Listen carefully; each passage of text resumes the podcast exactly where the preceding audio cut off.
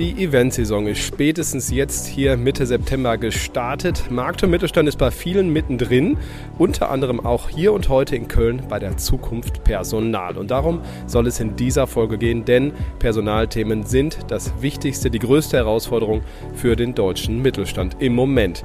Und deswegen sind hier auch wahnsinnig viele Gäste und Ausstellerinnen und Aussteller, von denen man, glaube ich, auch viel lernen kann. Und das gehen wir heute mal an. Markt und Mittelstand, der Podcast. Deutschlands Stimme für Familienunternehmen. Aktuelles und Zukunftsthemen rund um den Motor der deutschen Wirtschaft. Mit Thorsten Giersch.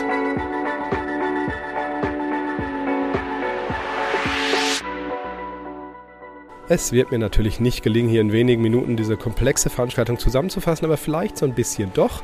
Und vor allen Dingen äh, lasse ich die zu Wort kommen, die hier auf der Bühne stehen oder eben auch zugehört haben. Seien Sie gespannt, die Zukunft Personal ein spannendes Event.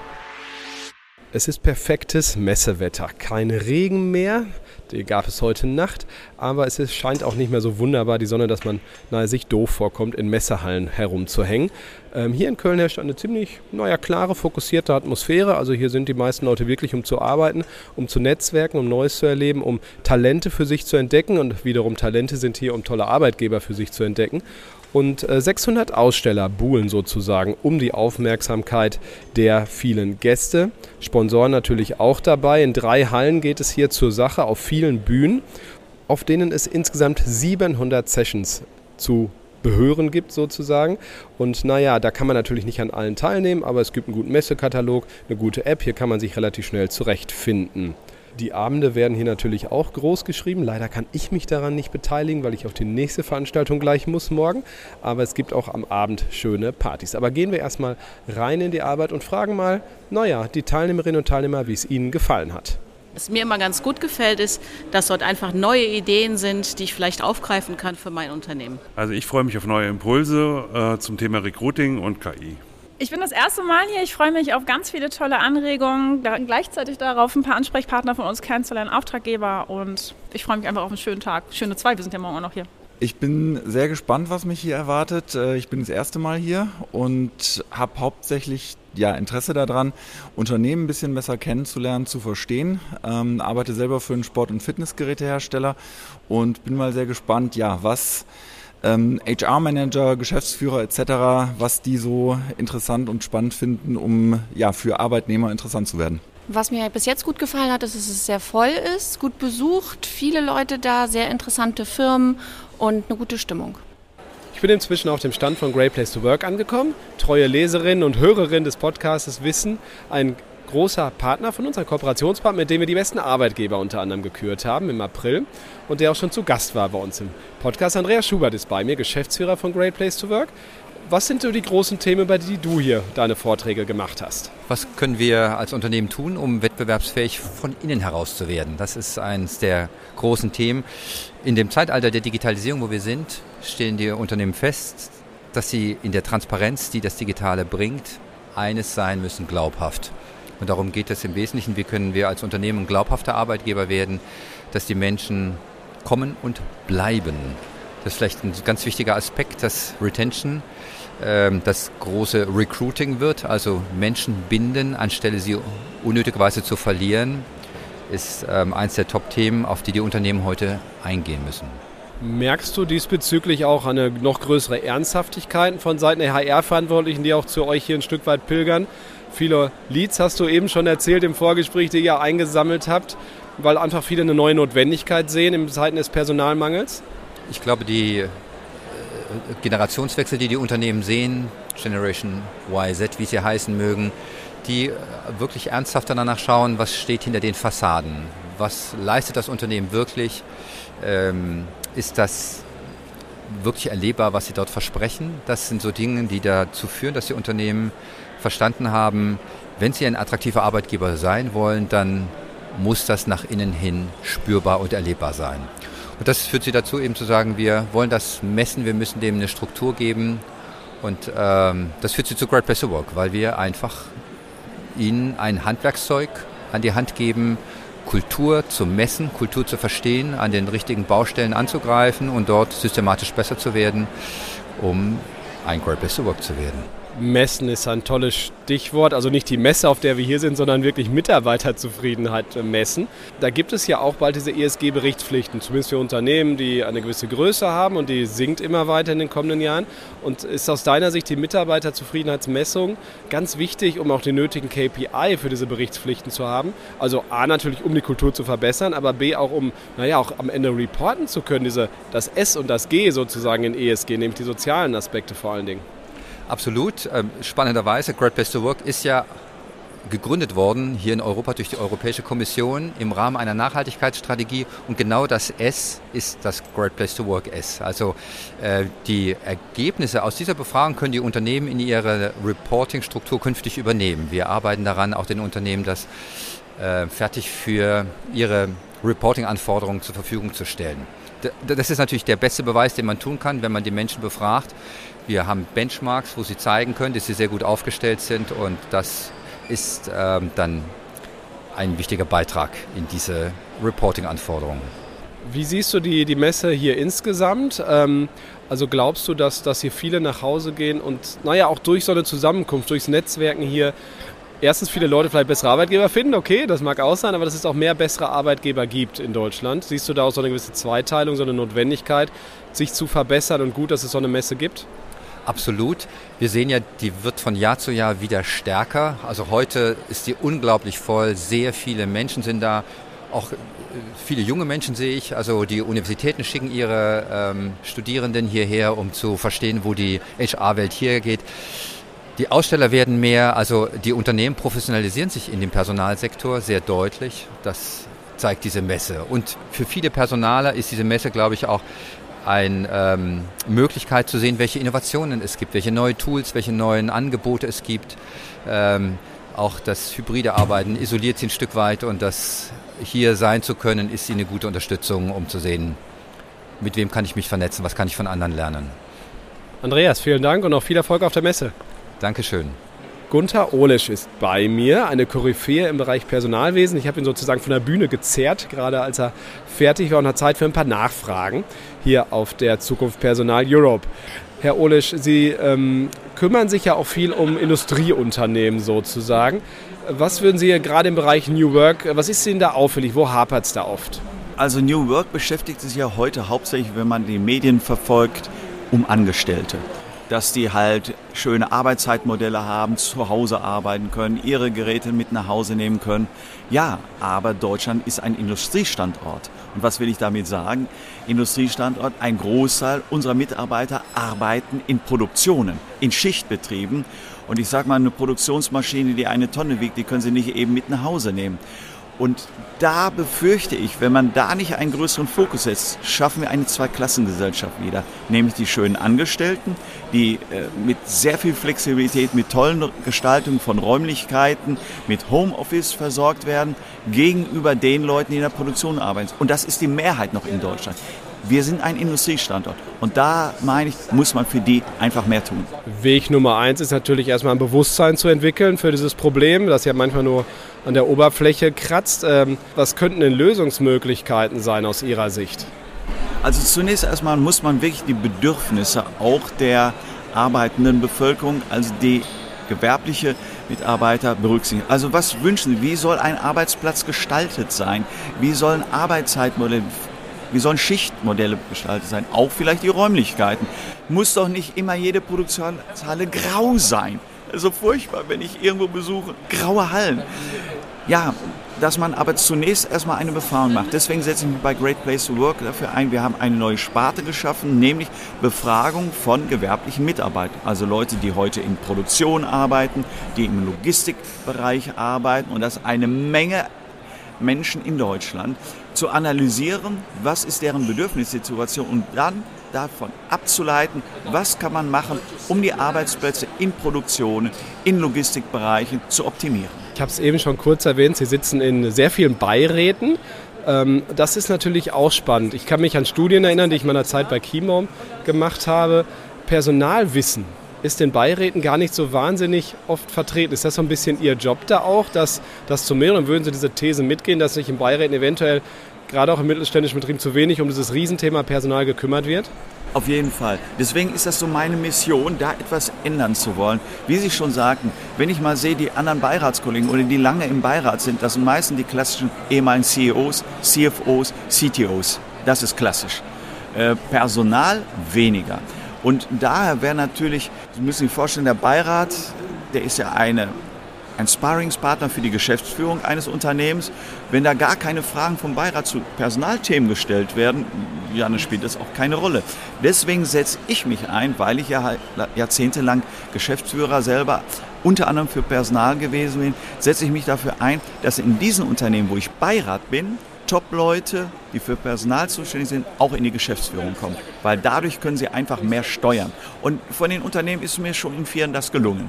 Was nehmen Sie von dieser Zukunft Personal, was Sie bisher mitbekommen haben, nach Hause? Wie gefällt Ihnen das Publikum hier so? Ist es wichtig, dass es so eine Messe gibt? Was, was nehmen Sie mit? Also, was ich mitnehme, ist, dass hier sehr viel Innovationen wieder gezeigt werden. Ich hatte gerade gestern, wo ich auch Jurymitglied bin und äh, Laudator bin, Start-ups, junge Start-ups, die tollen, innovative Ideen haben zum Thema Personal, dass sie gefördert werden. Und das nehme ich hier sehr stark wahr. Hier sind viele junge Leute mit vielen neuen Ideen. Und das freut mich besonders sehr, weil diese jungen Leute stellen die Zukunft dar. Sie werden morgen die Unternehmen erfolgreich machen, auch in HR. Und das freut mich. Und deswegen finde ich diese Veranstaltung hervorragend. Gunter Olisch, vielen Dank und ja, noch eine schöne Veranstaltung. Bis zum nächsten Mal. Dankeschön auch. Bin inzwischen in Halle 4.2 angekommen. Operations and Services steht da drüber. Heißt ungefähr so viel, hier sitzen die Tech-Firmen, die euch richtig helfen können. Und naja, euch unterstützen dabei, dass Personalabläufe besser und einfacher werden.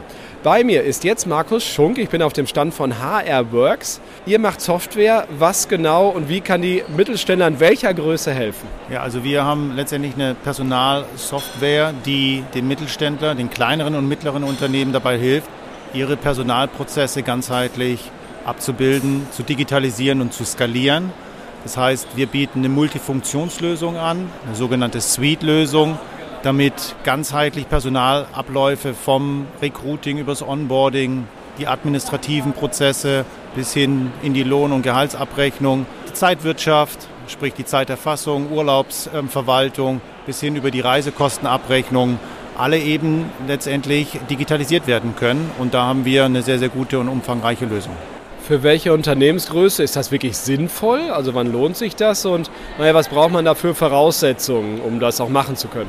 Also ich glaube, es ist ein ganz wichtiger Punkt, auch ähm, zu sagen, für wen bietet man eine gute Lösung an und für wen auch nicht, weil die Anforderungen, und ich glaube, das wird oft vermischt und vergessen, wir reden ja oft über den prosperierenden HR-Tech-Markt, aber letztendlich sind die Anforderungen der Kunden in den einzelnen Größen ganz unterschiedlich. Und unsere Zielkunden sind beginnen bei ganz kleinen, wo wirklich vielleicht 15, 20 Mitarbeiter da sind, wo man sagt, okay, wir wollen jetzt digitalisieren, um auch nachher wenn man größer wird, auch ähm, skalierungsfähig zu sein, bis hin zu 500 plus, sagen wir immer. So ganz messerscharf ist das nicht.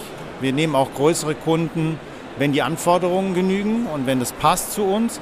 Letztendlich sind unsere Kunden in der HR-Abteilung so aufgestellt, dass sie entweder bei ganz klein der Geschäftsführer, die Geschäftsführerin selber HR machen, bis hin zu Personalabteilungen, zwei, drei, vier Leute, die eher generalistisch agieren und möglichst breit ähm, alle Anforderungen abdecken müssen. Und die können nicht, sie sind nicht so aufgestellt, dass sie vier, fünf Softwarelösungen zum Beispiel im Bereich Recruiting, im Bereich der Payroll, im Bereich der Personalentwicklung gleichermaßen einsetzen können.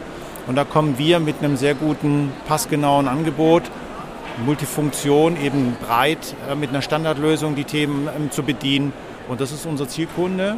Viele davon sind noch nicht in der Digitalisierung angekommen. Also viele sind immer noch, obwohl sie jetzt nicht verschlafen sind, ähm, bestreiten sie ihre administrativen Bereiche mit manuellen Prozessen und wollen da eben digitalisieren, eine Softwarelösung einführen und da sind wir ein sehr, sehr guter Ansprechpartner. Wie ist die Stimmung aus deiner Sicht hier auf der Messe? Also rennen die euch die Bude insofern an, weil jetzt viele begriffen haben, wir müssen im Bereich People Services, so nennt man das ja, glaube ich, in der Fachsprache, habe ich mal gelernt, mehr machen, damit auch unsere HR-Verantwortlichen Zeit für den Menschen haben, für Recruiting, für Retention-Maßnahmen? Ich glaube schon, dass das Bewusstsein von Jahr zu Jahr steigt. Ich glaube einfach, man merkt heute auch, dass Personalarbeit komplexer wird, vielschichtiger wird. Heute ist mobiles Arbeiten, hybride Arbeitsmodelle. Das muss gemanagt werden, das muss teilweise jetzt sogar durch ähm, Zeiterfassungsurteile dokumentiert werden. Also der Bedarf, die Relevanz steigt und wir sehen es hier auch als Aussteller auf der Messe. Ähm, ich habe den Vergleich, den direkten Vergleich zu letztem Jahr. Äh, ich glaube, es gibt hier eine Halle mehr. Ähm, mit, mit, Sicherheit glaube ich, ohne die absolute Zahl zu kennen, sind es wahrscheinlich 30, 40 Prozent mehr Aussteller. Es ist genauso voll wie letztes Jahr, vielleicht sogar noch, noch voller. Wir merken, dass unser Stand sehr, sehr gut besucht ist und ähm, es macht Spaß. Also ich glaube, wir sind hier in einem Thema, was einfach nach vorne geht, was relevanter wird, was, was größer wird und das ähm, eigentlich alle Gespräche, die ich hier führe und der Austausch wird mir bestätigt auch von anderen Seiten, nicht nur bei uns. Zum Abschluss das Stichwort, was du gerade genannt hast, Zeiterfassung. Ich glaube, ein riesiges Thema. Wir haben einen Titel dazu ja auch gemacht, Herr Heils Gesetz, das noch nicht so ganz klar ist. Ich habe das Ende der Vertrauensarbeitszeit ein Stück weit auch kommentiert. Äh, das, das, will ich gar nicht jetzt drauf raus. Politik ist Politik, aber für euch wahrscheinlich als Geschäftsmodell nicht ganz unspannend, weil viele können das ja ehrlicherweise noch gar nicht, diese elektronische Zeiterfassung, oder? Das sind genau die Themen, die äh, Must-Have sind, regulatorischen Anforderungen genügen. Gesetzgebung spielt eine Rolle, nationales Recht, also so die vermeintlich eher unsexy Themen. Und da fühlen wir uns wohl, weil das muss eben stimmen, das muss sitzen. Ähm, und äh, unsere Lösung ist schon eine sehr, sehr gute. Und das ist eine der Treiber. Ja, wenn du dich immer fragst, was triggert die Kunden, warum suchen die, den, ähm, sie den Weg in die Software, dann ist das Thema Zeiterfassung schon eines der Themen, die auch die Kleinstunternehmen im Moment bewegen. Marco Schunk war das von HRWorks. Viel Spaß noch hier auf der Messe und vielen Dank. Vielen Dank fürs Gespräch. Wir hatten das Thema Software- und Technologieunterstützung für die HR-Abteilung. Wir hatten das große Thema Retention-Maßnahmen. Kommen wir mal zum Recruiting. Und Frank Henskens ist jetzt bei mir, Geschäftsführer Dach bei Indeed, seit zehn Jahren dort und hat gerade, wie ich finde, einen spannenden Vortrag gehalten mit dem Thema, können Betriebe allein den Weg aus der Fachkräftekrise finden? Ja, Frank, äh, können Sie? Ganz alleine wird schwierig sein. Also das können wir, glaube ich, nur gemeinsam machen. Also Politik, Gesellschaft und Wirtschaft, also das heißt Unternehmen. Aber man kann natürlich als Unternehmen schon Maßnahmen ergreifen, um das Problem, das man selber mit der Fach- oder Arbeitskräftegewinnung hat, zu lösen. Und was äh, sind aus deiner Sicht so wesentliche Maßnahmen oder was sind Tipps, die du auch eben gegeben hast? Ja, es sind eigentlich vier Bereiche. Einmal ist äh, Arbeitskräftemigration, Fachkräftemigration. Da kann man selber Maßnahmen ergreifen, um die Potenziale aus anderen Ländern abzuschöpfen. Äh, das zweite ist äh, Maßnahmen zum Re- oder, oder Upskilling, also vielleicht auch Quereinsteiger zu Spezialisten umzuschulen. Äh, drittens ist das Thema New Work oder neues Arbeiten, also dass man dort Angebote macht, wie zum Beispiel Handwerksbetriebe die Vier-Tage-Woche, um sich als Arbeitgeber super attraktiv zu machen. Machen wir auch schon viele, gibt es aber noch viele andere Maßnahmen. Und natürlich die Diversität von Teams, also möglichst diverse Teams aufstellen, um in einem größeren Pool von Kandidaten zu fischen, als wenn man immer nur die gleichen sucht. Ihr erhebt wahnsinnig viele spannende Daten über den deutschen Jobmarkt. Ähm, was sind die, die großen Linien, die du gerade siehst? Ist das große Jobwunder so ein bisschen schon vorbei? oder äh, ist immer noch viel mehr Stellen sozusagen, als man es mal hatte, äh, ausgeschrieben? Also wir hatten, glaube ich, letztes Jahr im November die höchste Anzahl an Jobs und Erwerbstätigen in Deutschland, die wir je gemessen haben. Äh, wir hatten selbst bei Indeed 40 Prozent mehr offene Stellen als noch vor der Pandemie. Das wird vielleicht nicht immer genau in diese Richtung weitergehen. Im Moment könnte es in den nächsten Monaten vielleicht auch eine, eine leichte äh, einen leichten Rückgang geben, gerade im deutschen Markt aufgrund der Energiepreise, Bruttosozialproduktentwicklung und alle damit verbundenen Themen. Aber langfristig, mittel- bis langfristig wird der Markt so bleiben. Die Deutschen bleiben, gutes Stichwort, bleiben ungefähr 10 bis 11 Jahre statistisch betrachtet in ihren Jobs. Amerikaner drei bis vier Jahre. Zahlen hast du auch noch mal eben genannt. Sind aber, wenn man Gallup und die sonstigen Umfragen angeht, sind die Deutschen sehr unzufrieden, über weit unzufriedener als die Amerikaner. Jetzt kommt die spannende Frage. Gerade weil oder obwohl sie so selten wechseln. Was ist deine Meinung? Deutschen sind also äh, generell etwas risk-averser. Also man scheut eher Risiken man liebt die Komfortzone, man mag Sicherheit. Das heißt, dass man lieber lange in seinem sicheren Arbeitsplatz, aber nach einer gewissen Zeit, wenn sich da nicht allzu viel Änderes und Neues ergibt, dann mosert man auch schon mal wieder gerne darüber und wird etwas unzufriedener. Um das kurz zu fassen, ich glaube, ein häufiger Wechsel geht man sicherlich schon mal aus der Komfortzone raus, macht einen aber mittel- bis langfristig zufriedener. Wenn man denn wechselt, gibt es Stellenbeschreibungen, in denen in Deutschland zumindest ganz oft äh, das Gehalt, ist das aus deiner Sicht clever, da keine Transparenz herzustellen? Wir sehen ganz eindeutig, dass alle Stellenanzeigen, die Gehälter haben, wesentlich häufiger angeklickt, also gesehen werden und die Bewerbungszahlen sind auch höher. Und mittlerweile machen das ja auch viele Unternehmen. Ich bin heute Morgen noch auf dem Parkplatz, habe ich einen bewusst Bus neben angesehen, wo ein Handwerkerbetrieb mit dem mit dem Monatslohn geworben hat. Und ich hatte hier Kandidaten, da ging es um relativ einfache gewerbliche Stellen, da wird man in der Regel mit dem Stundenlohn. Und ich kann nur jeden dazu äh, auffordern, zumindest zu überlegen, das zu tun. Ich weiß, man möchte das Gehalt nicht offenlegen, weil man dann Angst hat, da kann ja einer jetzt auf einmal mehr fordern, der vielleicht sogar weniger verdient als andere Kollegen. Dann haben sie auch die Unfairness innerhalb der Belegschaft. Das ist dann schmerzhaft, das anzupassen. Aber ich glaube, das ist der richtige Weg in die Zukunft, transparenter zu sein, wie die Bandbreiten im Gehalt sind. Äh, dann hat man natürlich die Diskussion mit einem, der drunter ist, dann muss man den anheben.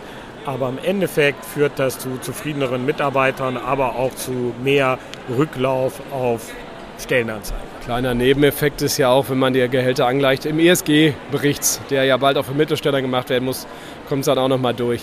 Was äh, sind denn sonst so Fehler oder andersrum positive Tipps, wie gerade auch Mittelständler Stellenausschreibungen machen sollten? Also abgesehen jetzt von dieser Transparenz.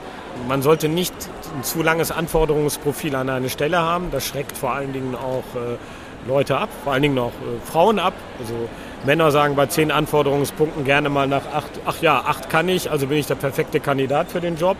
Frauen sagen, oh, zwei kann ich nicht, also brauche ich mich nicht auf die Stelle zu bewerben. Also dieses hohe Anforderungsprofil äh, in den Punkten würde ich runternehmen. Ich würde auch ein breiteres Klientel ansprechen.